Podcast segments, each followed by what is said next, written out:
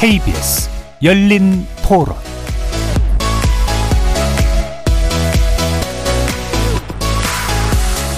안녕하십니까. KBS 열린토론 정준희입니다.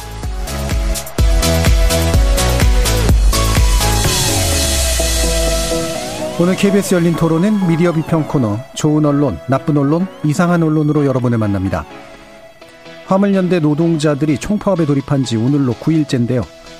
이것을 전하는 우리 언론의 시각은 어땠을까요? 결론부터 말씀드리자면 여느 노동자 파업의 경우와 크게 다르지 않았습니다. 물론 노조의 요구를 설명하고 노사 양측의 해결책을 묻는 언론도 있긴 했지만 주로는 사측의 피해를 부각, 강조하고 정부의 강경 대응 불가피성에 초점을 맞추는 등 초보적인 수준의 중립조차 소홀한 보도가 대부분이었습니다.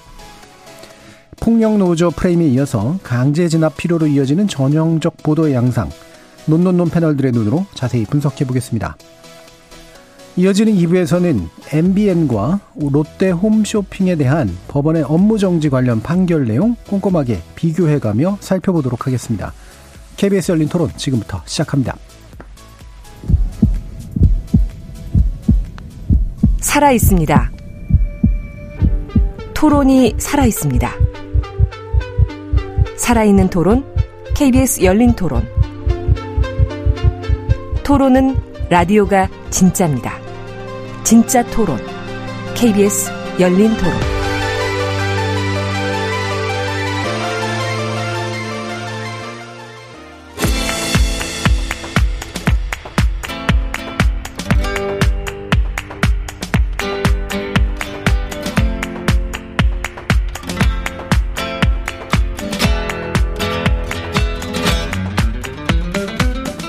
좋은 언론, 나쁜 언론, 이상한 언론?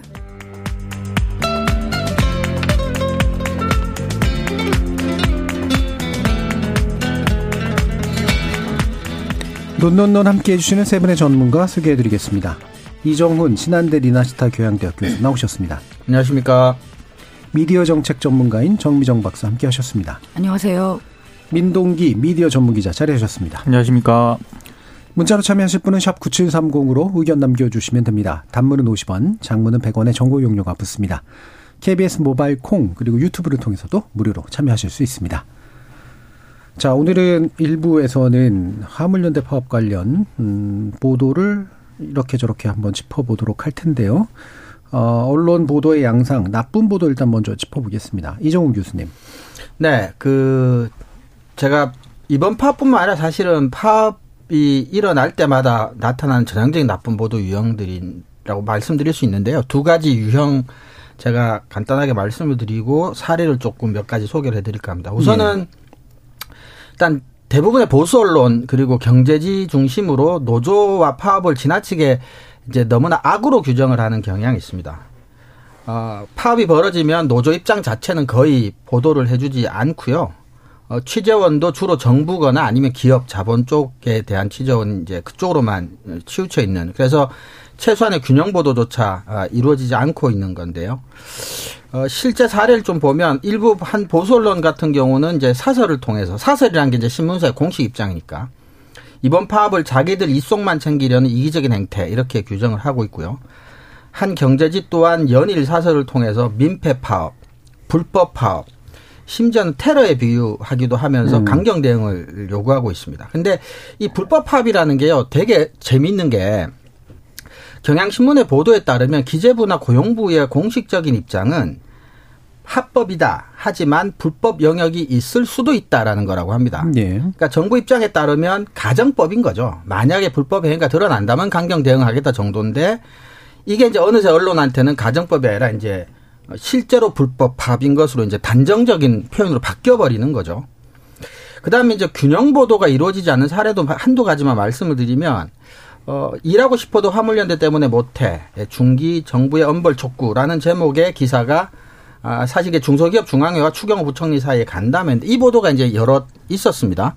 근데 이 보도 같은 경우도, 중소기업 중앙회 측, 기업 측의 입장, 그리고 추경호 부총리를 통한 정부의 입장은 반영이 되어 있지만 화물노조 쪽 입장을 크로스 체크하거나 그쪽 입장을 전달해 주지는 않고 있습니다. 그리고 화물노조 불법합 중단해야 정부 굴복해서는 안 되라는 제목의 기사는 심지어 화물연대 입장은 고사하고 여당 정부 입장만 전달을 하고 있고 야당조차도 취재원으로서 인용하지 않고 있는 뭐 이런 식의 기사들이 네. 굉장히 많습니다. 두 번째는 이제 경향이 이제 지나치게 분노, 시민들의 분노를 자극하는 그리고 파업으로 인한 공포를 자극하는 이런 보도들이 많은데 몇 가지 표현들 제목에 드러난 표현들만 보면 비상, 발동동, 고비, 대란, 파국, 위협, 강공, 피해, 위기, 심각, 셧다운 이런 표현들이 제목에 넘쳐나고 있습니다. 이런 보도들을 보면 사실 왜 파업이 일어나는지 원인이 뭔지 그리고 이게 혹시라도 어떤 우리 사회 구조적인 문제 때문에 발생하는 건 아닌지 만약 그런 게 있다면 정부는 그리고 기업은 그리고 노동자들은 각각 이 구조적인 문제를 해결하기 위해서 어떤 일을 해야 되는지 그리고 심지어 우리 시민들은 어떤 역할들이 필요한지 뭐 이런 것들에 대해서 전혀 고민해보거나 생각해볼 기회를 이제 못 갖게 되는 거죠. 그냥 남는 것은 노조는 나쁘다. 그리고 파업도 나쁘다라는 인상만 남게 됩니다. 그래서 이런 보도를 통해서 우리가 파업에 대해서 알 수 있는 사실들은 사실 거의 없다. 예. 그런 점에서 굉장히 계속해서 반복되는 전형적인 나쁜 보도들이다 이렇게 생각을 합니다. 예, 기본적으로 이제 두 가지 유형 지나치게 악마화하는 보도와 분노 내지 공포 위기감을 이제 조장하는 감정적 보도가 이제 주류를 이루고 있다. 한번 사례와 함께 얘기를 해주셨는데요, 정미정 박사님. 저는 그런 경향에서 느끼는 게 그런 게 있습니다. 인과관계를 거꾸로 놓고 그러니까 인과관계 혹은 사건의 사안의 어떤 선후 순서도 바꿔서 거꾸로 이야기하는 경우가 너무 많다라는 말씀을 드리고 싶습니다. 그러니까 경제 위기가 심해져요. 그런데 파업을 해요. 자, 여기에서 먼저 와야 될 것 혹은 원인은 무엇일까 이렇게 생각한다면 경제가 안 좋아졌기 때문에 이분들은 파업을 할 수밖에 없다라고 보는 것이 저는 논리적인 전개상 더 타당하다고 보거든요. 네. 근데 그걸 이제 거꾸로 보는 거죠. 파업을 했기 때문에 경제 위기가 더 심화되고 있다. 물론 이거는 어떻게 바라보느냐에 따라서 선우차를 바꿔서 이야기할 수는 있다고 봅니다. 대신 공평하게 논의를 전개해야 되는 거죠. 지금 뭐 이후에 민동기 기자가 오늘은 좋은 뉴스를 선택을 해서 소개를 할 테니까 거기서도 나올 거라고 생각합니다. 네. 하지만 저는 이번 사안은 확실하게 좋은 뉴스들이 있었다고 생각하거든요. 그 좋은 뉴스들을 보면 그런 것들을 많이 알 수 있었어요. 이 화물연대 노동자들이 얼마나 목숨을 걸고 어렵게 노동을 하고 있는가에 대한 것들을 알 수 있는 기사들이 꽤 많이 남았습니다. 예. 저는 그런 것들을 본다면 그렇게 함부로 말할 수 있는 사안은 아니라는 생각이 들어요. 직접 취재를 조금이라도 진행을 했다면 인과관계를 그렇게 단정적으로 보도할 수는 없을 것이다라는 생각이 들고 인과관계에 있어서 그다음에 단순히 어떤 선후의 문제라고 하더라도 그렇게 거꾸로 보도하는 것이 저는 가장 거슬렸던 사안인 것 같습니다. 그러니까 왜 이런 일이 일어나고 있는가. 물론 시각은 다를 수 있으나 그렇죠. 그 왜에 대한 질문을 어쨌든 던지고 있느냐라는 부분일 텐데요. 민동기 기자님. 그러니까 이정훈 교수님은 보도 유형을 이렇게 네. 두 가지로 분류를 해 주셨잖아요. 근데 저는 이제 워낙에 한국의 노동 관련 보도는 반노조적인 성향이 강하기 때문에 네. 그 부분을 들여다보기보다는 어디를 출입하는 기자들이 이 기사를 네, 썼을까를 저는 주로 많이 보거든요. 근데 제가 이제 출입처를 아주 뭐 디테일하게 잘 알지는 못하지만 대부분 나오는 기사가 정부 부처를 출입하는 그런 기자들이 쓰는 기사가 일단 많습니다. 예, 예. 이를테면 국토교통부라든가 예. 이 정부 부처의 정부의 강경 대응 이런 거를 밝혔을 때 그 기사량이 좀 굉장히 많거든요. 상대적으로. 또 하나는 국회나 정치부 기자들이 쓰는 기사가 의외로 많습니다. 예, 예. 그러니까 이런 사안이 불거졌을 때 여야의 어떤 입장 차이라든가 뭐 공방이라든가 이런 부분을 보도하는 기사량이 또 의외로 많습니다. 근데 지금 정미정 박사님도 언급을 하셨지만 사실 화물연대 노조가 이게 파업을 벌였을 때 가장 그 기사량이 많아야 되는 게 사회부 기자들이 일선으로 가서 실제로 화물 노동자들이 어떤 상황에 처해 있는가를 제대로 보여주는 기사가 저는 많아야 된다라고 생각을 하거든요. 예.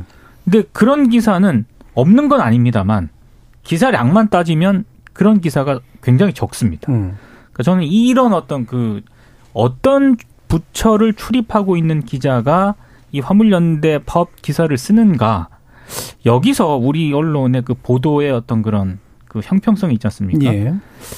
확 차이가 나는 게 아닌가 싶습니다. 예. 뭐 중요한 지적이신 것 같아요. 예. 뭐 사실 이건 다른 부분하고도 연관이 돼 있는데 예를 들면은 만약에 기후 관련 보도를 한다 그러면 기후 전문가 정도 수준에 오른 기자가 하거나 아니면 적어도 환경기상 쪽을 지속적으로 취재하고 그렇죠. 출입하면서 뭔가를 해야 되는데 네.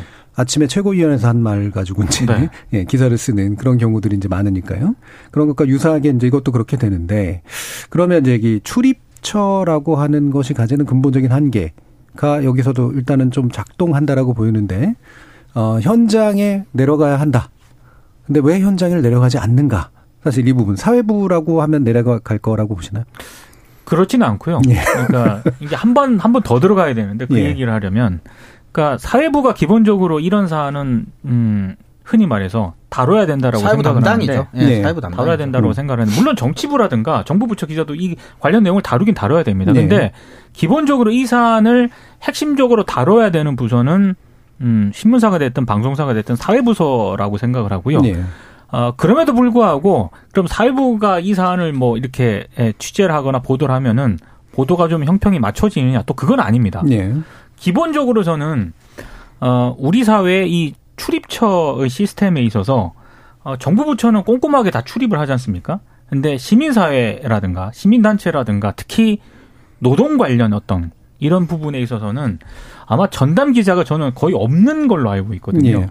그러니까 거기서 나오는 그 문제, 비례도 상당히 좀 문제가 심각하다라고 보고요. 그래서 뭐 제가 현직에 있을 때부터 오래전부터 주장해온 얘기긴 합니다만 기본적으로 노동 담당, 노동 전문 기자는 한국에서 분명히 있어야 된다. 네. 왜냐하면 이게 무슨 해마다 파업, 노동계의 뭐 이중구조라든가 이런 게 점점 심화되고 있지 않습니까? 그러면은 이 문제를 담당할 기자가 만약에 전담하는 그런 기자가 없다라고 한다면은 계속 보도 양태라든가 이런 상황은 나아지지 않는다고 저는 생각을 하거든요. 근데 이상하리만치 노동 담당 혹은 노동 전문 기자를 이 한국의 언론사들은 뭐 육성을 한다거나 키운다거나 이러지를 않더라고요. 예. 국제 전문보다도 안 하겠죠. 굉장히 좋은 지적이신데요. 근데 시작할 때 말씀하셨지만 우리나라 언론은 제가 보기에는 그러니까 노동 전문 기자가 없고 사회부가 노동 문제를 이제 제대로 본격적으로 다루지 않거나 못한다는 문제도 중요한데 저는 사실은 근본적으로 우리나라 언론은 일부 진보적인 언론 뭐 한 두세 군데를 빼고 나면 말씀하셨지만 일단 노동에 대해서 너무나 적대적이에요. 일단은. 그러니까 예를 들어 그런 보수 언론의 사회부 기자들이 노동 문제에 관심을 갖는다고 해서 전문성을 갖는다고 해서 그 편향된 시각이 교정이 되는 것과 그건 또 별개의 문제가 아닐까 싶은 생각이 예를 들어 이번 저도 출근을 차로 합니다. 근데 제가 출근하는 길은 이제 고속도로를 거쳐야 돼서 화물차들이 많이 지나다녀요. 사실은. 그럼 이게 최소한 저는 그런 생각은 들었거든요. 이거는 좀 경제가 불편해지고 어려워지는 측면도 있지만 사실은 많은 사람들이 운전을 하는 사람들 입장에서는 실제 우리 안전이나 우리 실제 이익하고도 사실 밀접한 연관이 있는 파업이거든요. 내용 자체가. 근데 이런 것들을 저는 이제 기사를 일을 하느라고 자세히 들여다봐서 그렇지 그냥 이런 정도의 보도만 보는 일반적인 그냥 시민들 같은 경우는 그게 내 삶과 어떤 연관이 있는지에 대해서도 생각해 볼 기회조차도 없는 거죠. 네. 그냥 무조건 불법 파업, 나쁘다 이런 식으로만 나오니까. 그래서 그런 근본적인 부정적 시각이 도대체 어디서 왔는지는 모르겠지만 그러니까 근본적으로 정말 너무 나쁘게만 보는 것 같아요. 예. 우리나라 언론이 그 편파적이다 뭐라고 하더라도 산술적인 균형을 지키는 데 있어서 그걸 중립의 어떤 도구로 많이 사용을 하잖아요. 예. 예. 그래서 많이 나타나는 경향 중에 하나가 여당에서 뭐라고 이야기하면 야당에서 뭐라고 이야기했다라는 예. 정도는 항상 다룹니다. 최소한 그러니까 그걸로 이제 산술적인 균형을 그렇죠. 맞추는 건데. 뭐 이런 상황 같은 경우도 여당과 야당의 각각의 국회의원들 내지는 정치인들이 의견이 다르다라고 하면 이 사람 말 한 번, 이 사람 말 한 번 정도는 다뤄요. 근데 문제는 이거는 정치인들만의 의견 대립에서 끝나는 것이 아니라 실제로 파업하는 노동자들이 있고 그다음에 그것에 대응하는 정부가 있잖아요. 그럼 정부와 파업하는 노동자 여기에서도 산술적인 균형이 어느 정도는 맞춰줘야 되는데 문제는 여기에서는 또 그 균형이 완전히 무너진다는 거죠. 네. 정부의 일방적인 목소리만을 전달하는.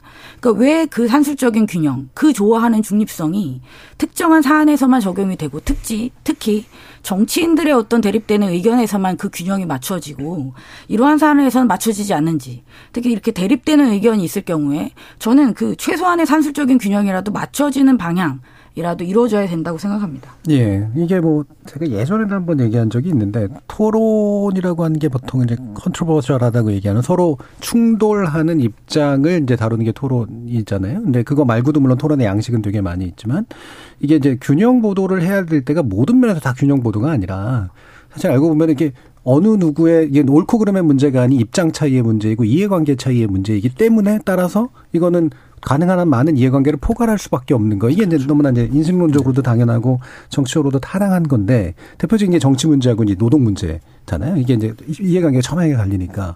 그래서 자본 측 또는 사측 그리고 노측이라고 하는 말도 있듯이 이거를 기본적으로는 이 둘 사이에 어떤 주장이 부딪히고 있는지를 얘기해 주는 게 가장 기초가 돼야 되는데. 그렇죠. 오히려 이제 필요한 부분에서는 안 한다는 이제 그런 말씀이신 거죠. 근데 이게 이제 보면 전문성의 문제, 일단 노동을 바라보는 노동에 대한 어떤 이해라든가 산업 현장에 대한 이해 이것, 그다음에 전문성을 가지고 현장까지 들어가서 취재를 하면 제일 좋을 테고, 그다음에 균형까지 이제 잡아주면 이제 기본적인 세 가지가 이제 완성이 되는데 이 세 가지가 다 없다는 얘기잖아요 지금 이 보도에. 그러니까 이게 저는 출입처가 좀 패단이 많긴 합니다만 네.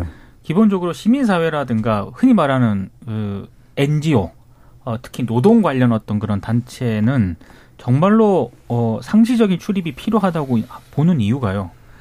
기본적으로 가야 출입을 해야 일단 관심을 가집니다. 그렇죠. 최소한의 기본적인 관심이 있습니다. 그래서 노동 관련 현안이 어떻게 되고 지금 노동계에서는 어떤 문제들이 가장 첨예한 이슈가 되고 있는지를 기본적으로 이제 체크를 해야 이게 어느 정도 이슈 흐름이라든가 이런 걸 알 수가 있는 거 아니겠습니까?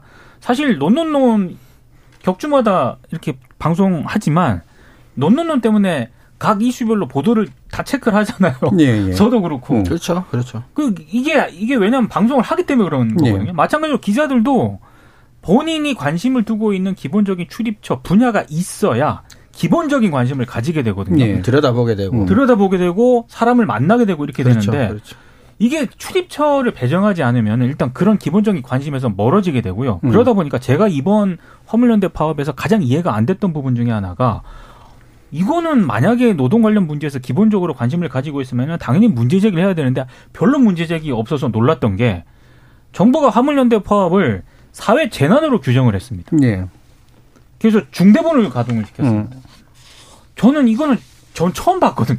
네. 업무 개시 명령을 때리려고 한 거죠. 예. 네. 그래서 이거는 그러면 헌법이 보장한 노동권을 침해하는 그런 심각한 문제일 수도 있는데 네. 여기에 대해서 문제 제기라는 기사를 찾기가 대단히 어려웠다는 것 자체가 굉장히 이례적이고 네. 저로서는 조금 납득이 안 가는 그런 대목이었거든요. 그러니까 이게 문제가 어디서부터 비롯된 것일까를 곰곰 생각을 해보면 결국에는 기본적인 관심 자체가 기자들이나 언론계에 없는 게 아닐까 이런 생각까지 좀 해봤습니다. 그렇죠. 그게 이제 아까 이정훈 교수님 말씀하신 왜 반노조 내지 이제 노조를 이렇게까지 기본적으로 싫어하는 정서가 바탕에 대부분 깔려 있을까? 이념의 문제일까? 저는 이념만의 문제는 아닌 것 같고. 저도 그런 것 같아요. 이게 이제 이거하고 좀 연결이 되는 것 같은데 아까 이제 분노나 이제 공포를 조장하는 그러니까 파업이라고 하는 게 어느 날 순간 갑자기 팍 하고 터지는 누군가의 의도적으로 조장된 갈등이라고 생각하는 그런 경향이 있는 것 같아요. 근데 사실 유럽 언론이나 이런 것도 보면 사실 일정표가 다 나오거든요. 그렇죠. 예. 이때쯤 이제 다들 파업하고 이때쯤에 휴가 가고 네. 그래서 이제 노동의 어떤 사이클 같은 데서 그냥 있는 주기적인 어떤 것들로서 기본적으로 바라보는데 우리나라 같은 경우는 그게 어느 순간 누군가가 악의를 품고 사회를 위기에 빠뜨리기 위해서 뭔가를 퍽 하고 터뜨리는 그런 식의 종류로 바라보고 따라서 일종의 위험 세력으로 이제 바라보는 그런 경향 같은 것들이 분명히 있는 거죠. 그게 이제 깔려 있다 보니까 이제 노동에 대한 이해도 부족한 상태에서 악마화나 이런 것들이 좀 손쉽게 일어나지 않는가 그런 생각이 좀 드는데요. 여기서 한 가지 더 질문 드리고 싶은 건 아까 이제 입장과 그 어떤 이해상충의 문제, 균형의 문제 얘기했는데 JTBC에서 그 국토부 장관 나와가지고 인터뷰한 장면이 있었는데 정부 측의 주장은 이렇다던데 그랬더니 화를 냈어요. 네, 장관이. 아니 정부가 얘기하는데 정부를 왜 주장이라고 표현하느냐. 네. 어떻게 보십니까? 아니 그러니까 솔직히 정부의 입장은 뭐 반론이나 이의제기를 할 수 없는 거라는 취지로 저는 그 인터뷰를 그렇죠. 저도 보면서 받아들였거든요. 이 팩트를 왜 하나의 주장으로 취급하느냐 이런 그렇습니다. 거죠. 그러니까 예. 지금 이 화물연대파뿐만 아니라 이번 정부의 주요 그 공직자분들이 본인들이 사안이라든가 이런 걸 접근할 때 어떻게 접근하고 있다는 것 자체가 저는 상징적으로 드러났다라고 네. 봅니다. 정부는 답을 말해주는데 왜 여기에 대해서 이의제기를 하느냐라는 그런 취지이기 때문에 일단 놀랬고요. 첫 번째는. 두 번째는 그런 부분들에 대해서도 저는 더 놀라운 거는 언론이 그렇게 세게 문제제기는 안 하고 넘어갔습니다. 예. 예. 예. 그게 일단 두 번째로 놀랐던 상황입니다. 예. 이번에는 세게 넣으면 언론이 괜찮은 것 같아요. 요새 분위기는. 이정훈 교수님. 기본적으로 우리가 옛날에 이제 왕이 있고 왕이 정치를 뭐 하고 할 때는 사실은 뭐 왕이 하는 말이나 뭐 정승 판사가 하는 말을 뭐 그 당연히 팩트고 법이고 뭐 진리인 거죠. 그때도 아니려옵니다는 했잖아요. 그 정도는 하죠. 네. 그 정도는 하는데 아니 근데 발상 자체가 제가 저번에도 한번 방송도 얘기한 적이 있는데 그 민주주의 정부 체제에서 고위공무원이나 선출직 공무원으로 일을 하면서 겪게 되는 것들이거나 해야 되는 것들이거나에 대한 인식이 전 좀 잘 안 돼 있는 것 같아요. 예. 그러니까 아니 정부의 이야기도 정부가 가지고 있는 데이터 중에 일부를 가지고 하는 이야기일 테고 정부가 모든 것들을 이거는 종교 정도만이 절대적인 진리를 이야기하는 영역 아닌가요? 근데 정치의 영역에서 행정의 영역에서 특정 그룹이나 그게 설령 정부라더라도 절대적인 진리를 자기들만 담보하고 있다는 주장은 사실은 이건 교만도 넘어서는 사실 굉장히 무서운 거예요. 시민 입장에서는. 내가 국민으로 있는 나라의 정부의 고위관리가 그런 생각을 하고 있다고 생각하면 내가 그 사람 말을 듣는 것 말고는 내가한테 선택지가 없다는 얘기일 수도 있거든요, 사실은. 그러니까 내가 너희들 위에 있다. 그렇죠. 뭐 그런 건 거죠. 정부가 국민들 위에 있다라는 그렇죠. 거죠. 사실 정부는 국민들을 섬기기 위해서 대리해서 정치를 하고 정부가 운영되는 거잖아요. 그런데 어떻게 내가 너희 위에 있으니 나는 옳고 나는 정당하고 너희는 잘못되었다. 그러니까 이거는 말이 안 됩니다. 그래서 저는 그런 가장 잘못된 생각을 가지고 있다는 것이 그러한 태도를 통해서 명백하게 드러나고 있다라고 생각합니다. 그 착각에서는 빨리 벗어났으면 좋겠습니다. 예, 이게 물론 최대한 이해하려고 노력을 해보면 주장이라는 말이 이를테면 허위를 담고 있는 어떤 것처럼 느껴지는 방식으로 사용이 되는 경우들이 많아서 네. 거기에 대한 반발감이 생겼을 수는 있어요. 그렇죠? 굳이 좋게 이해해 주려고 노력하면. 뭐 그럼에도 불구하고 뭐 그럴 수도 있는 거니까 허위를 포함할 수도 당연히 있는 거. 그래서 주장으로 일단 취급을 하고 주장 간의 비교를 이제 하는 건데 거기에 대해서 이런 식의 태도를 보이면 안 된다라는 생각이 또 들고요. 사실 우리 왜 경제 3주체 뭐 이런 거 경제학 그렇죠. 원론 개론이죠. 개론에서 배우잖아요. 사회교과서도 배우고 그러면 정부하고 민간 시장하고 기업하고 그다음에 가구하고 네. 이 세 가지 3주체가 있다는 건 3주체 다른 이해관계가 있다는 얘기잖아요. 그렇죠. 중학교 교과서에서 배웠다는 생각도 가끔 듭니다. 예, 네네. 중학교 때부터도 네. 얘기를 하죠. 그러면 이거를 이제 좀 더 세분화해서 이제 얘기할 때 그 정부라는 게 언제나 그럼 만약에 이와 같은 것들을 불쾌하게 느낄 정도로 뭔가를 하려면 엄정 중립을 하든가 정부가 엄정 중재자로서 활동하는 모습 보였다면 그 중재자의 이야기는 어느 정도 존중하는 쪽이 좀 더 됐을 수도 있을 텐데 그렇죠. 네. 지금 사실 상당 부분 이해 당사자처럼 행동하고 있단 말이에요. 그러니까 이게 외국도 지금 파업이 본물을 이루려고 네. 하고 있거든요. 영국은 간호사 노조가 지금 네. 파업에 돌입한다 그러고 영국 의사협회도 정부가 임금 인상을 수용 안 하면은 파업 찬반 투표를 실시하겠다 그러고 프랑스 같은 경우에는 예심 판사들이 지금 시위로 나서는 그런 상황이기도 하고요. 그리고 이게 언론에만 이 부분은 좀 많이 보도가 됐는데 미국 같은 경우에는 지금 30년 만에 철도 파업 네. 이걸 하기 위해서 백악관이 중재하고 막 미국 의회가 움직이고 이러지 않습니까? 그렇죠. 근데 영국이건 프랑스건 미국이건 한 가지 공통된 특징이 있는 게 정부나 정치권이 어떻게든 당사자들을 중재하고 설득을 하려고 한다는 거죠. 그렇죠. 중재하려고 하죠. 보통. 최대한 그거를 설득을 하고 그렇죠. 중재에 나서는 그런 모습을 보이는데 지금 한국의 이 윤석열 정부는 중재 설득의 모습이 보이지 않는다는 게 다른 나라와는 큰 차이인 것 같습니다. 예. 네. 그래서 이게 왜 그럴까라고 했을 때 아까 이제 이정훈 교수님의 질문을 약간 더 연장을 해서 전제가 이게 이제 애초에 이제 뭐 이를테면 이념 편향이 좀 강한 언론 지형이어서 그렇다.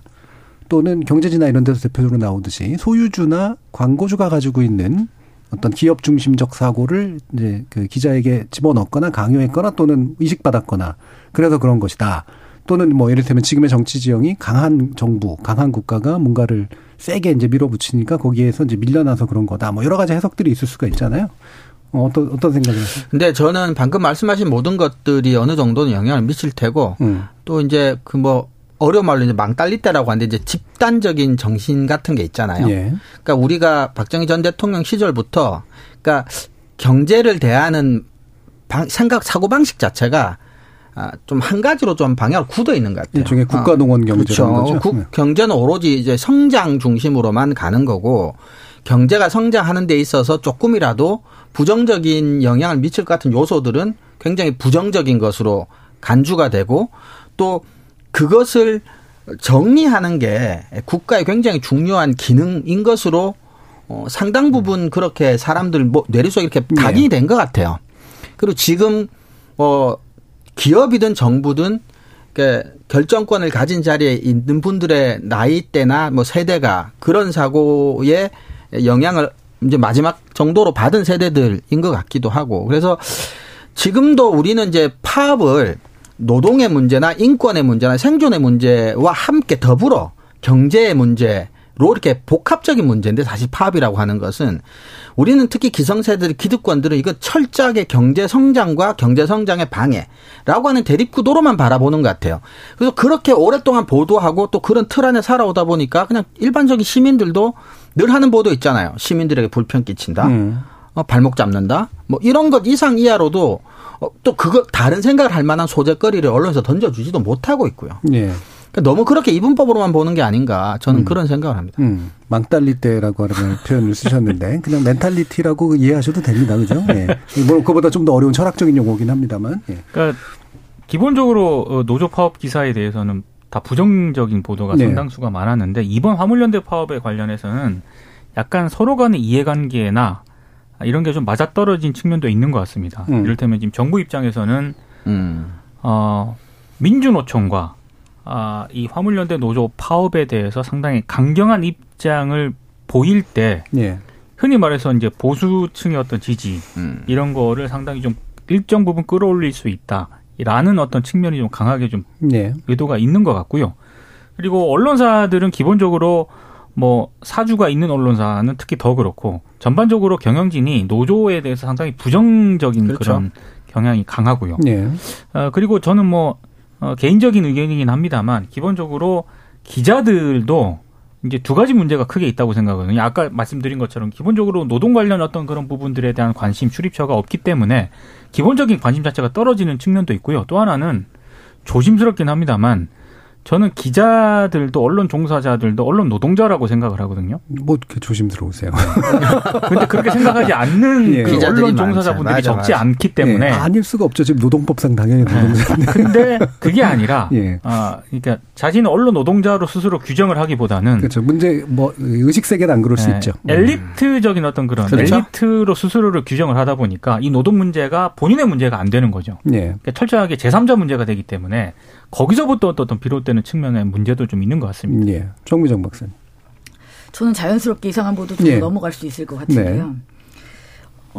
다수의 언론들이 기업 친화적인 보도를 한다라고 했을 때 그게 어쨌든 돈벌이에 유리하다라는 식으로 해석할 수 있다고 칩시다. 그러니까 자본과 권력에 약할 수밖에 없는 언론사가 가지고, 그러니까 약할 수밖에 없는 그러니까 언론사가 가지고 있는 어떤 속성이 분명히 저는 존재한다고 봅니다. 그럴 때 그런 모든 것에서 좀 더 나은 어떤 언론의 모습을 지켜야 한다라는 문제의식에서 우리는 공영방송이라는 시스템을 가지고 있습니다. 그래서 권력으로부터의 독립성, 그다음 자본으로부터의 어떤 독립성, 그런 것들을 지켜서 철저하게 시청자나 국민의 편에서 보도할 수 있는 그런 시스템으로 공영방송이 만들어졌고, 그래서 개별적인 국민들에게 수신료를 걷어서, 물론 지금 현재 KBS를 중심으로 한 공영방송의 수신료 재원이라는 것이 성에 안 찰 정도로 많이 적기는 합니다. KBS 기준으로 볼 때 한 40%에서 50% 사이에 있으니까요.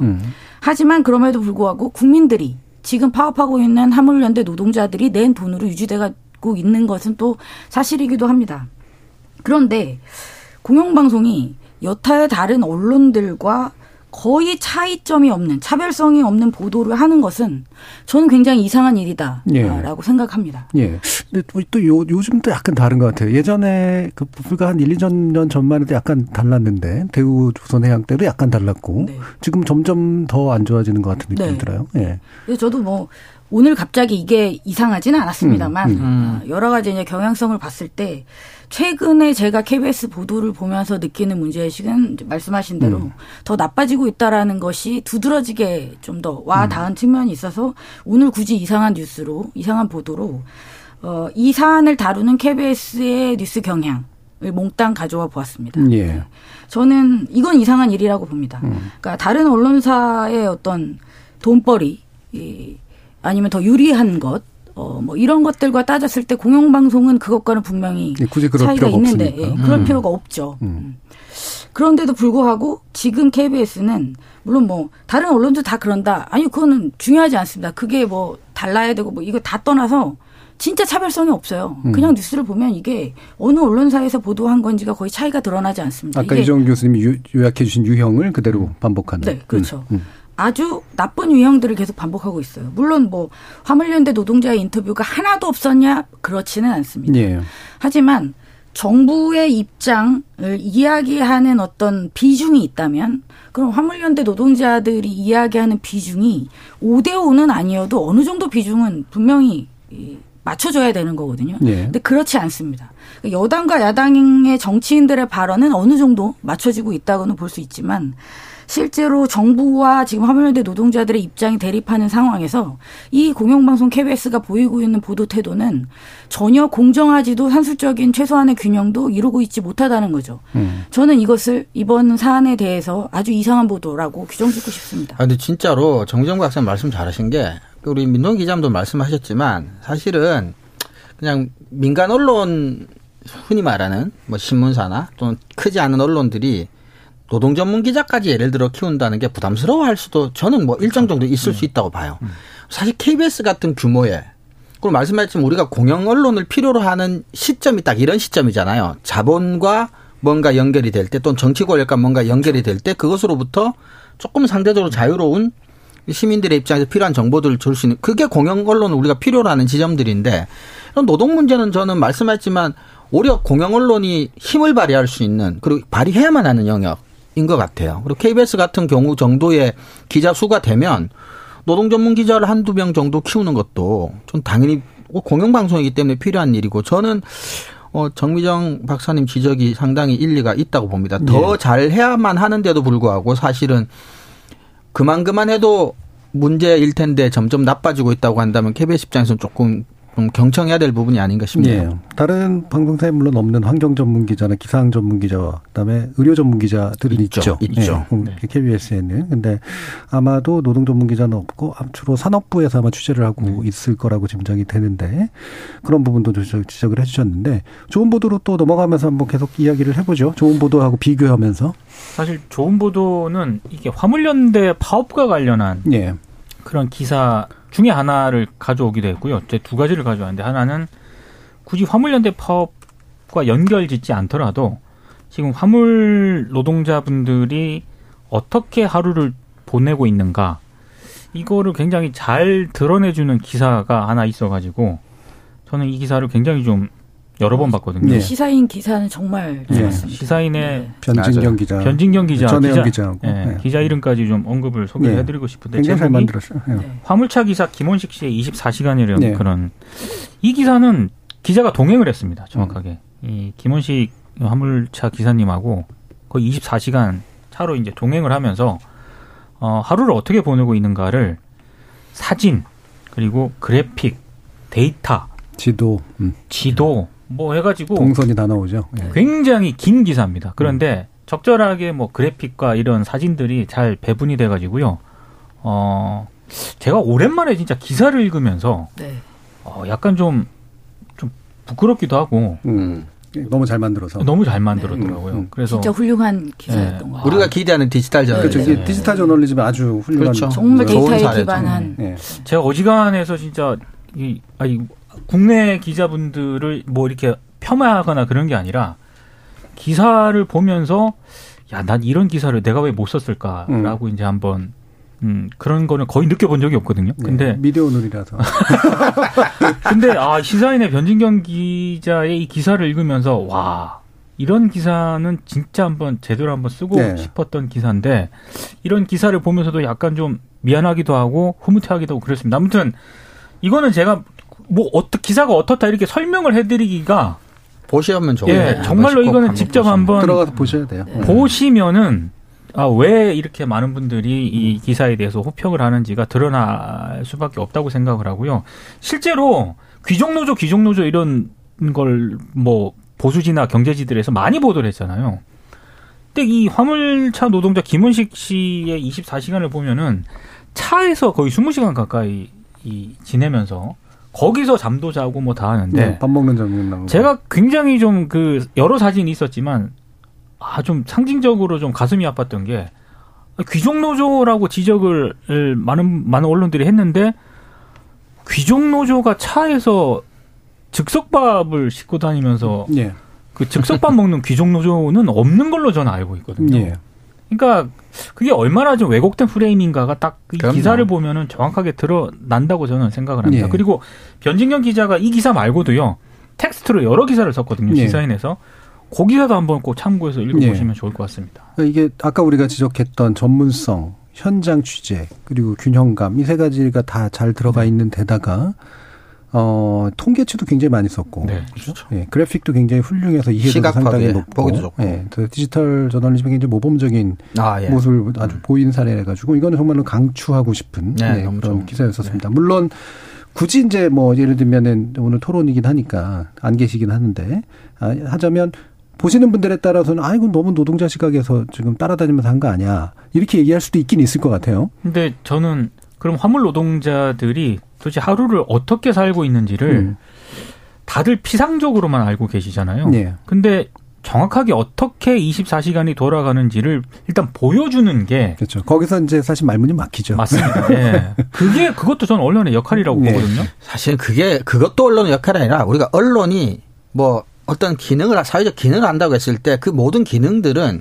정확하게 깊게 보여주는 것으로서 부수적으로 발생하는 맞습니다. 효과들이에요, 사실은. 예. 그러니까 이걸 보고도 뭐 반대하실 분들은 반대하시면 되고. 그러니까 뭐 그냥 그래도 이거를 보지 않으면 알 수 없는 것들을 이것들은 보여주고 있으니까요. 일단은 그렇죠. 운행 기록, 디지털 운행 기록 가지고 딱 이렇게 표 만들어, 그러니까 동그랗게 만들어 놓은 거 이걸 딱 보는 순간 네. 사실은 그럼요. 저는 게임이 끝났다는 느낌이 들었어요. 사실은 네. 뭐 찬반을 떠나서 한 달 동안 예를 들면 8시간 이상 차를 정차해 놓은 케이스가 많아봤자 한 4-5번. 네, 맞습니다. 네, 대부분이 한두 번. 계속 움직이고 있다는 거죠. 네. 저는 그걸 그렇게 시각화한 게 네. 굉장히 인상적이었어요. 한눈에 딱 알아볼 수 있게. 그리고 그 동그라미들이 너무 가슴이 아프더라고요. 그게 한 사람 것뿐만 아니라 굉장히 네. 여러 사람 걸 맞아요. 데이터를 모아놨죠. 네. 그런 데이터와 지도를 보면서 이분들이 사고가 안 나는 게 이상할 정도로 그렇죠. 예, 굉장히 위험한 상황인 겁니다. 제가 예. 봤을 때는. 예. 그래서 뭐 임금을 올린다 만다 뭐 여러 가지 안전 음지가 필요하다 아니다 뭐 적용해야 된다 만다에 대한 다양한 논의는 있을 수 있지만 적어도 어떻게 살아가고 있는가에 대해서 이정훈 교수님 말씀해 주신 것처럼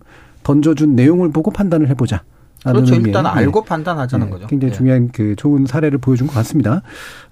주정훈님은 언론이 노조를 마냥 약자로만 표현하는 것도 적절하지 않은 것 같습니다. 기득권을 가진 노조도 적지 않지 않습니까? 라는 말씀 주셨고요. 정스태님은 대부분 언론들이 파업 보도를 할 때 귀족 노조라고 표현을 하는데 노조 가입자들이 다 귀족인가요? 월에 얼마를 벌어야 귀족 노조인가요? 라는 말씀 주셨고요.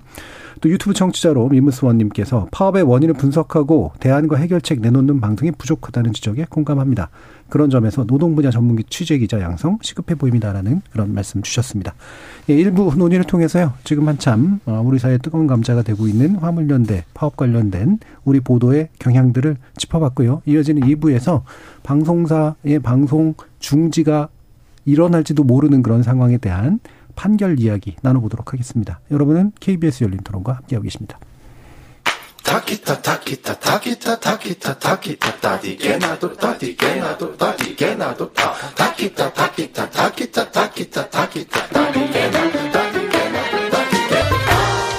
물음표가 느낌표로 바뀌는 순간 KBS 열린토론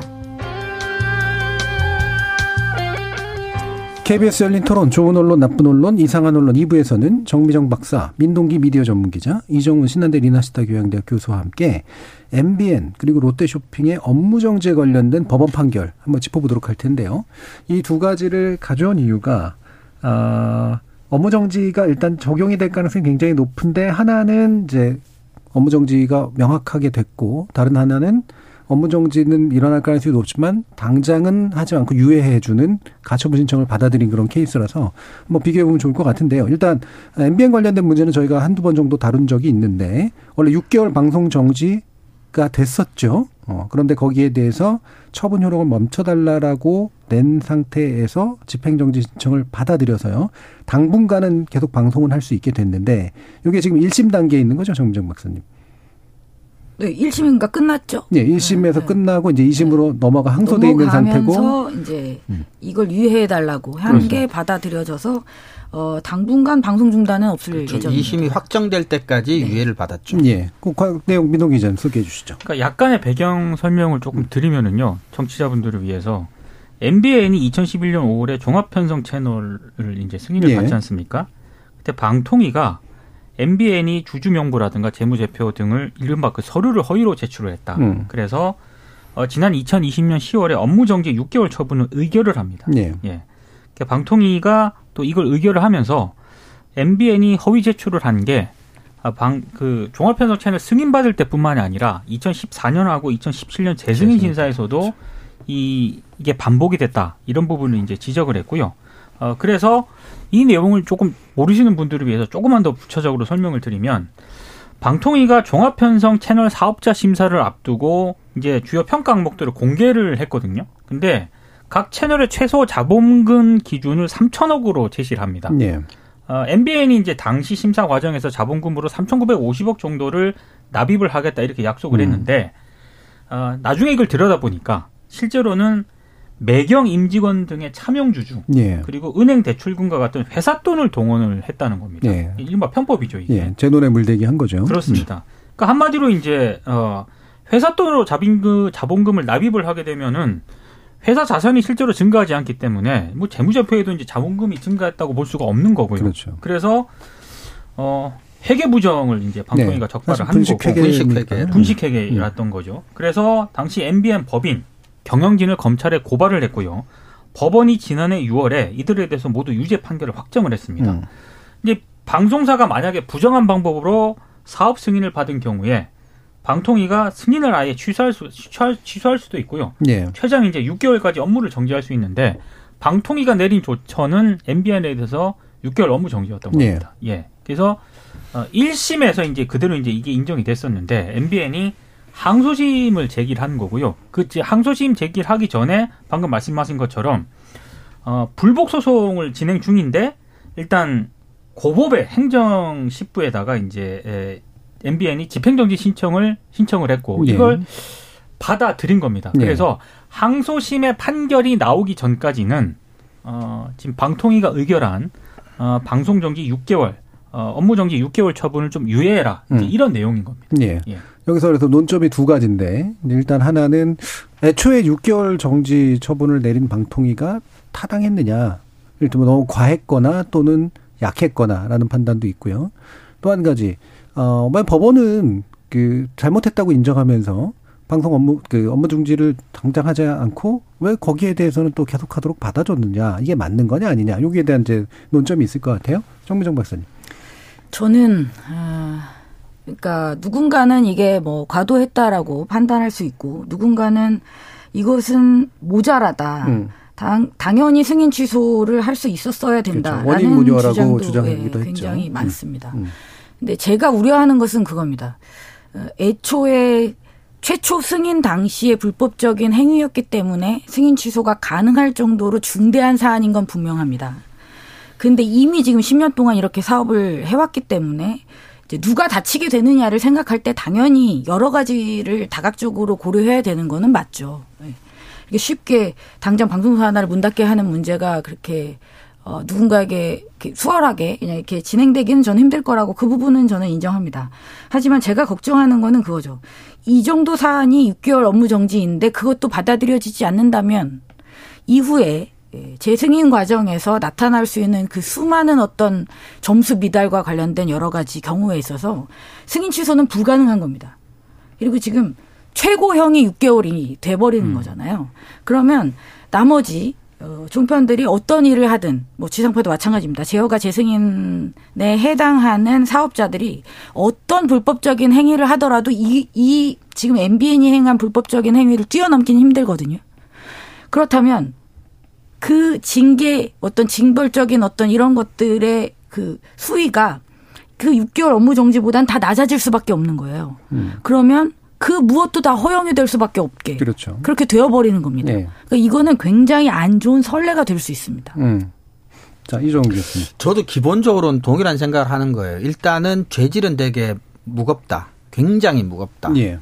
그리고 방금 민 기자님 소개도 주셨지만 처음에 그렇게 해서 그걸 나중에 인지하고 뭐 바꾸고 고치고 뭐 그때 어떤 징계를 받고 두 번째 재승인, 세 번째 재승인은 그러면 그러지 않았으면 모르겠지만 이거는 반복을 했잖아요. 계속해서. 그러니까 이게 죄질이 굉장히 안 좋다. 그래서 저는 이걸 6개월도 저는 사실은 뭐 그렇게까지 뭐 가벼운 건 아니지만 뭐 지은 죄에 비하면 저는 그렇게까지 무겁다고는 사실 생각은 안 해요. 네. 근데 문제는 아까도 말씀하셨지만 이런 거죠. 그러니까 뭐 흔히 하는 논리가 경영진 소유주의 잘못 때문에 노동자들이 그냥 직장을 잃는 거에 대해서 이거 뭐 너무 가혹하지 않냐. 근데 그것도 물론 이제 맞는 말씀인데 문제는 이제 이런 거죠.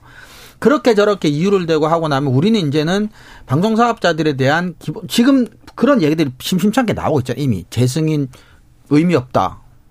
이러고 나면 그냥 한 번만 사업권을 따면 그냥 영원히 사업권을 가지고 있을 수도 있는 일이. 그러니까 전반적으로 말씀하셨지만 방송사업자들이 방송을 잘 하고 있는지 뭐 공익성은 제대로 구현하고 있는지 최소한의 사회적 책무를 다하고 있는지에 대해서 이제 체크를 할 수 있는 기본적인 제도 자체를 거의 무용론까지 나와버리게 돼버리면 MBN 자체가 한 뭐 잘못 이상으로 사회적으로는 굉장히 손실을 입는 거라고 저는 봅니다. 예. 그러니까 이게 죄질이 무겁다라고 하는 것, 결코 가볍지 않다라고 하는 것에 대해서 잘 체감이 잘 안 가시는 그런 분들이 있을 텐데, 자, 애초에 이게 두 가지 측면인데, 이제 기업의 이를테면 설립 과정에서 기업 설립의 최초 문건이 완전히 잘못됐다는 얘기잖아요. 그렇죠. 그렇죠? 예. 그걸 특히나 인허가권자에게 완전히 잘못된 그렇죠. 자료를 제출했다는 거고, 그 기준에 안 맞는 기업 설립이었기 때문에 따라서 이건 기업 설립이 원천 무효되는 게 원칙적으로 맞죠. 네. 근데 다만 말씀처럼 이미 진행해 오던 사업을 그냥 못하게 막는 것은 상당한 사회적 부담들을 야기하니까 상대적으로 좀 덜한 이제 그런 조치를 취한 건데, 뭐 이게 이제 당연히 소송 과정으로 들어갈 거라고 다들 짐작을 했고, 방통위에서 사실 법률 검토 거치고 난 다음에 내린 또 결론이기도 하잖아요. 그래서 이 정도면은 적어도 뒤집힐 리는 없다라고 생각해서 내린 거고, 현재 재판부의 판단들은 그런 것 같아요. 그러니까 1심 재판부가 내린 판결을 보면은요, 물론 이제 항소심 재판부 이제 2심 재판 다를 수도 있지만 다를 수는 있겠습니다만 1심 재판부는 굉장히 심각하게 이 사안을 바라봤던 것 같습니다. 그렇죠. 그러니까 뭐 재판 판결문이 길긴 하지만 엑기스 핵심만 추리면 MBN은 기본적으로 언론사잖아요. 그래서 높은 수준의 공적 책임, 공정성, 공익성이 요구되는 그런 사업을 하고 있음에도 각 비위 행위를 했다라고 일단 1심 재판부가 이렇게 판단을 했고, 그리고 언론 기관에 대한 국민의 신뢰가 중대하게 훼손됐다고 봄이 상당하기 때문에 네. 방통위의 업무 정지 처분이 비례의 원칙을 위반했다고 보기 어렵다. 라고 하면서 MBN에게 패소 판결을 했거든요. 네. 그러니까 이건 재판부마저도 이건 상당히 매우 심각하다고 판단을 했다는 그렇죠. 거고. 방통위가 말한 5가지 근거 중에 4가지는 그렇습니다. 인정을 네. 했죠. 그러니까 저는 오히려 1심 재판부의 판결문만 놓고 봤을 때는 방통위가 오히려 좀 약하게 좀 의견을 한 게 아닌가. 예. 그 이렇게도 생각이 될 정도로. 이 사안은 다툼의 여지가 없어요. 네. 명명백백한 중범죄입니다. 아주 대단한 위법행위고. 상당한 경제범죄죠. 굉장히 그거죠. 자본주의 사회에서는. 예. 위법행위에 대해서 가지고 있는 태도를 우리 모두 알고 있지 않습니까? 그렇죠. 그대로 옮기면 불법을 용인할 수 없는. 그렇죠. 네. 네. 저는 기대하겠습니다. 예. 네. 근데 이런 것 같아요. 그럼 저는 이제 뭐 법률적인 건 전문가가 아니까 모르지만, 그럼 그 법원의 논리나 MBN에서 우호적인 여론에서 하는 얘기가 그거잖아요. 평범한 종업원들이 무슨 죄가 있냐. 예.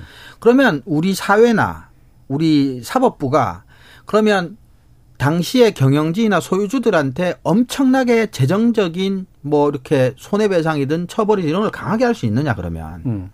그러니까 사회정의가 어느 정도 실현됐다고 느낄 수 있을 정도로 강하게. 그리고 그럼 뭐 영업은 계속하게 해서 그 사람들의 뭐 생존권은 보장해 주더라도. 근데 그 사람들이 뭐 예를 들어 뭐 집행유예 받고 나오고 재정 경제적으로도 아무런 손해를 하나도 안 보고 그동안 돈은 엄청나게 많이 벌었고 이미. 그런데 그냥 거기 구성원들의 형편이 딱하다는 이유로 이렇게 심대한 자본주의에서 굉장히 중요한 어떤 계약을 이렇게 허위로 한 설립 자체가 그냥 거짓이 돼버리는 이런 일을 하고도 그냥 불쌍해서 아무 일도 일어나지 않는다라는 건 전 사실 그건 굉장히 심각한 일이라고 봅니다. 저는. 예. 그래서 판단은 법에 근거해서 내리면 되고. 예. 그다음에 그 문제를 해결하는 건 사실은 MBN의 몫이죠. 그렇죠. 예, 그리고 그 해결하기 위한 어떤 뭐 사회적 장치라든가 뭐 이런 걸 만들 수는 있고 방통위가 하고 또 협의할 수도 있고 뭐 그럴 텐데 이 두 가지를 왜 이제 섞느냐라고 하는 그런 질문은 충분히 할 수 있을 것 같습니다.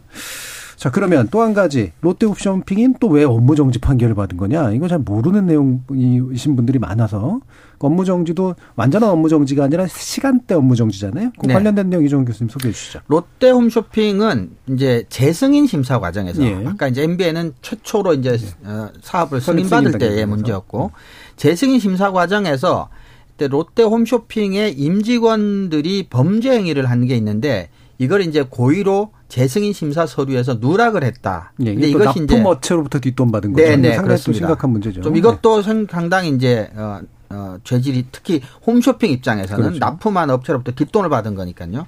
그래서 임원 10명이 이 범죄행위에 이제 연루가 됐는데 그래서 고의로 이제 빠뜨린 게 나중에 감사원이 이제 감사를 통해서 이제 이것 이 사실이 이제 알려지고 그래서 이제 이건 홈쇼핑은 또 좀 다른데 이제 과기정통부에서 예, 과기정통부에서 예, 관리하죠. 그쪽에서 관리를 하고 있습니다. 이건 방송통신위원회가 아니고요. 그래서 영업정지 6개월 처분을 내렸는데 이것이 이제 그 최종적으로 이제 롯데홈쇼핑은 대법원까지가 최종 패소를 했습니다. 예. 최종 패소를 했고요.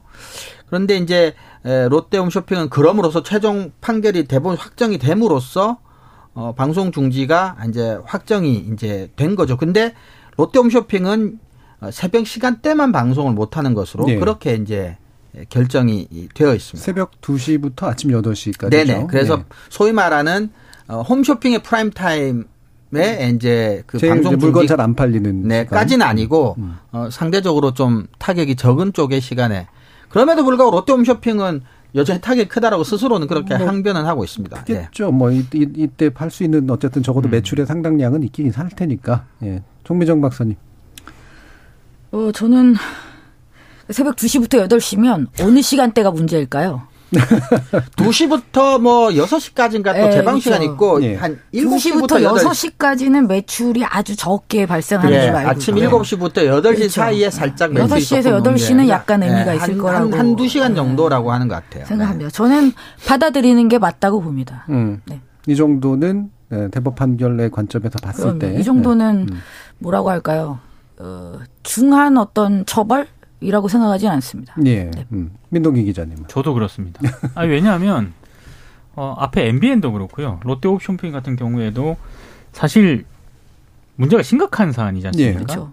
굉장히 심각하죠. 예, 굉장히 심각한 사안인데. 분명히 여지가 없습니다. 예.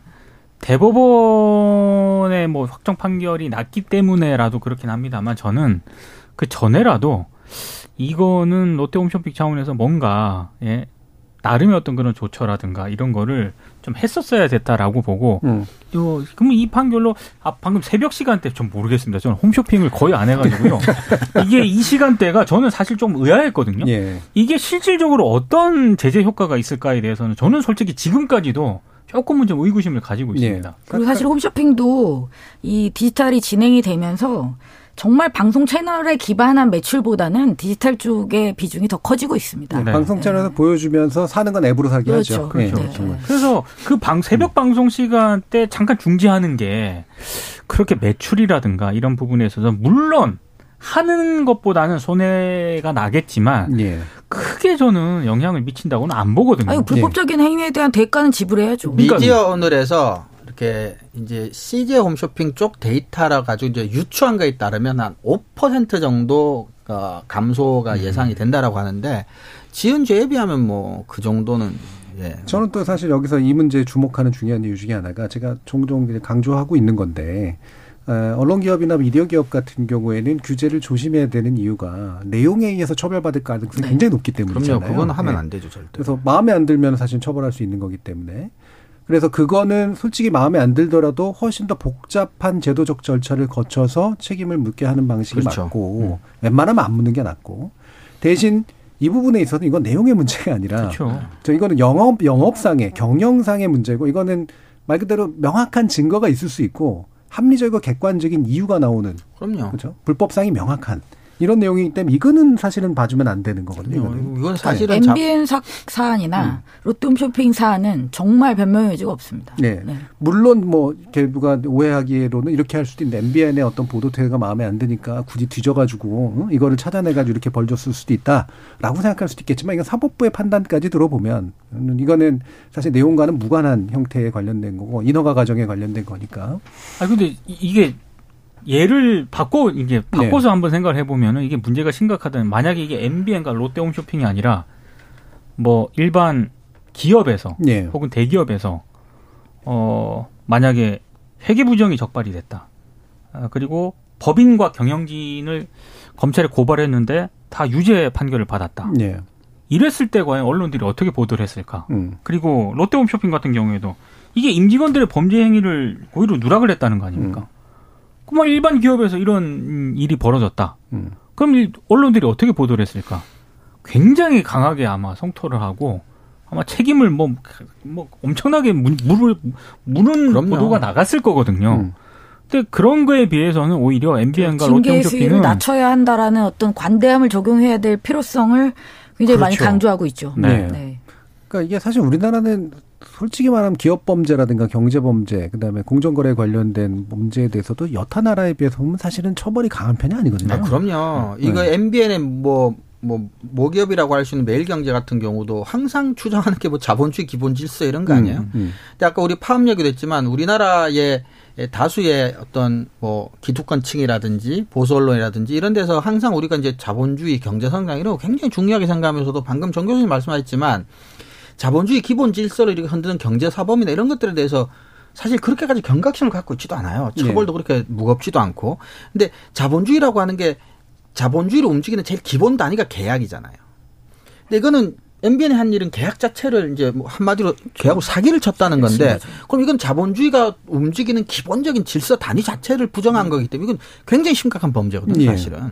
그래서 제가 또 계속 주장을 했던 게 이제 그런 건데 이를테면은 방송 심의라든가 내용의 어떤 편향성 문제라든가 이런 것들은 논란의 소지가 언제나 있는 거예요. 이렇게 보는 사람도 있고 저렇게 그렇죠. 보는 사람도 있으니까 그거는 사회적 논란에 맡기고 예를 들면은 광고 기사 내는 거는 충분히 처벌할 수 있거든요. 그렇죠. 그럼요. 네. 이건 너무나 명확한 문제이기 때문에 그리고 언론의 기본 기능을 누가 보든 정파적인 이외하고 상관없이 분명히 어기고 있는 거기 때문에. 그건 언론의 자유와도 상관없는 예. 겁니다. 근데 우리나라의 이제 지금 언론을 대하는 방식들 국가나 권력이 언론을 대하는 방식은 이렇게 명백하고 누구도 합의할 수 있는 범죄적 사항에 대해서는 그냥 용인하고 법령이 없거나 논란이 될 수밖에 없는 내용적 판단에 대해서는 과감하게 개입하는 이런 식의 양상들이 나타나서 좀 문제가 많은데요. 자, 여기서 이제 근본적으로 아까 이정훈 교수님도 얘기해 주셨지만 많은 분들이 그렇게 또 주장을 합니다. 아, 재승인이나 재허가 과정 같은 거 방송 너무 지나친 규제다. 특히 이제 지금 정부가 또 약간 민영화 내지 탈규제 규제를 가지고 있으니까 기간을 늘리거나 아예 없애는 것.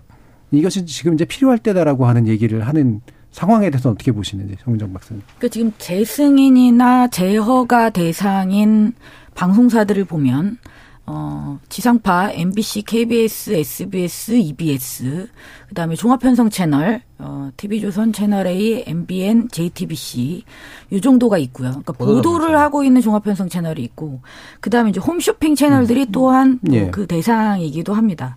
그러니까 이 채널들의 특징은 쉽게 이해하실 수 있을 거예요. 아무래도 그 공적 역할, 그다음에 이 사회에 대한 어떤 영향이 굉장히 크다. 그다음에 홈쇼핑 같은 경우는 약간 좀 성격이 다르긴 합니다만, 방송의 전체가 일종의 광고로서 이용자들, 소비자들에게 굉장히 영향을 많이 미칠 수 있기 때문에 또한 촘촘한 규제의 대상이다라고 정리할 수가 있는데요. 그렇기도 하고 이제 독점적인 지위를 그렇죠. 주는 거죠. 그렇죠. 네. 판매권을. 그런데 지금 시대는 많이 바뀌긴 했죠. 그냥 일반적으로 레거시 미디어라고 하는 텔레비전 디바이스 중심의 어떤 채널에 기본에서 맞추어진 규제이고요. 지금 시대에서는 굉장히 많은 다른 채널들이 생겼습니다. 그러니까 방송으로는 규제되지 않는 뭐 온라인상의 어떤 유튜브라든지 뭐 OTT라든지 굉장히 많은 채널들이 있잖아요. 그러니까 저는 이 재승인 기간을 어떻게 풀어야 된다라는 걸 떠나서 이 전체 미디어 시장의 구도를 다시 한번 이해하고 그 안에서의 규제를 재편하려는 노력이 필요한 시기다라고 생각하고 있습니다. 예. 단지 이 종편 하나만 딱 뜯어와서 재승인이 지금 너무 3년, 5년 너무 짧으니까 7년으로 늘리자. 이렇게 단순하게 고민해서 요거 하나를 딱 잡아서 풀 수 있는 문제는 아니라는 생각입니다. 예. 보통 이제 이제는 누구나 다 방송하는 거고 이런 규제 필요하나라는 것과 함께 사실은 서류 작업 같은 건 너무 힘드니까 그렇죠. 타당한 측면도 없지는 않은데. 네. 그렇죠. 근데 이게 방송 구조가 어떻게 바뀌어가고 미디어 환경이 어떻게 바뀌냐에 대한 판단과 함께 해야 된다. 그렇죠. 이런 얘기시잖아요. 민동기 기자님. 저도 이제 전폭적으로 공감을 하면서 다만 지금 이제 이 재허가 재승인 이 제도가 좀 시간이 좀 지나지 않았습니까? 네.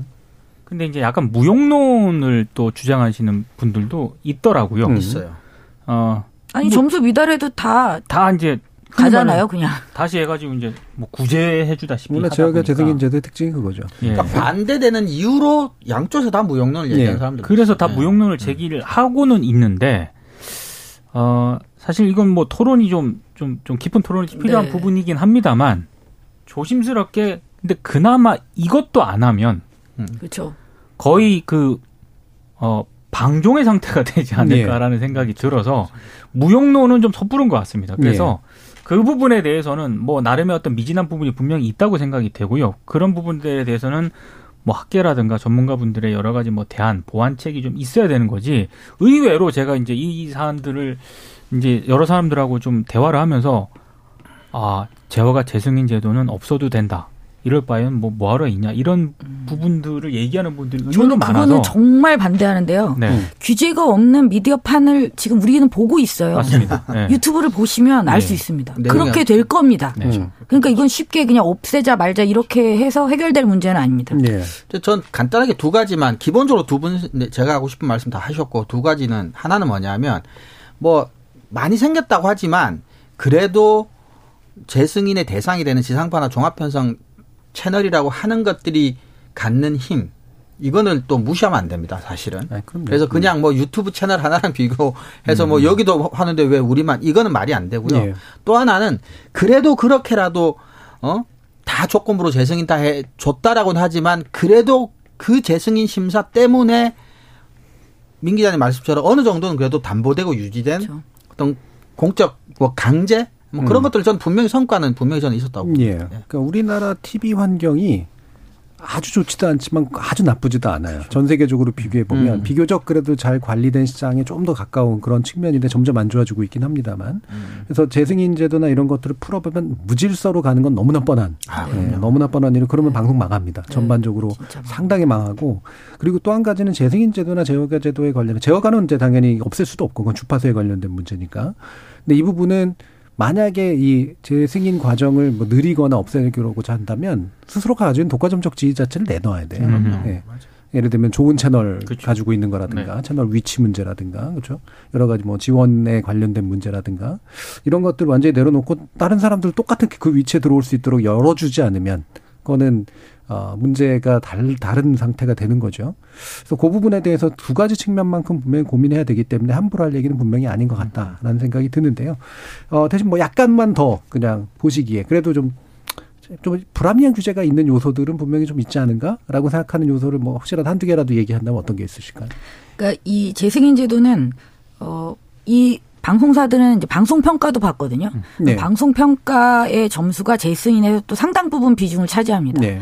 그리고 방송평가는 주로 정량평가가 많고요. 네. 그다음에 재승인 심사의 또 그 나머지 부분, 방송평가를 제외한 나머지 부분은 정성평가가 많아요. 맞아요. 그러다 보니까 이제 지나치게 주관적이지 않냐. 심사위원에 따라서 편차가 너무 크다.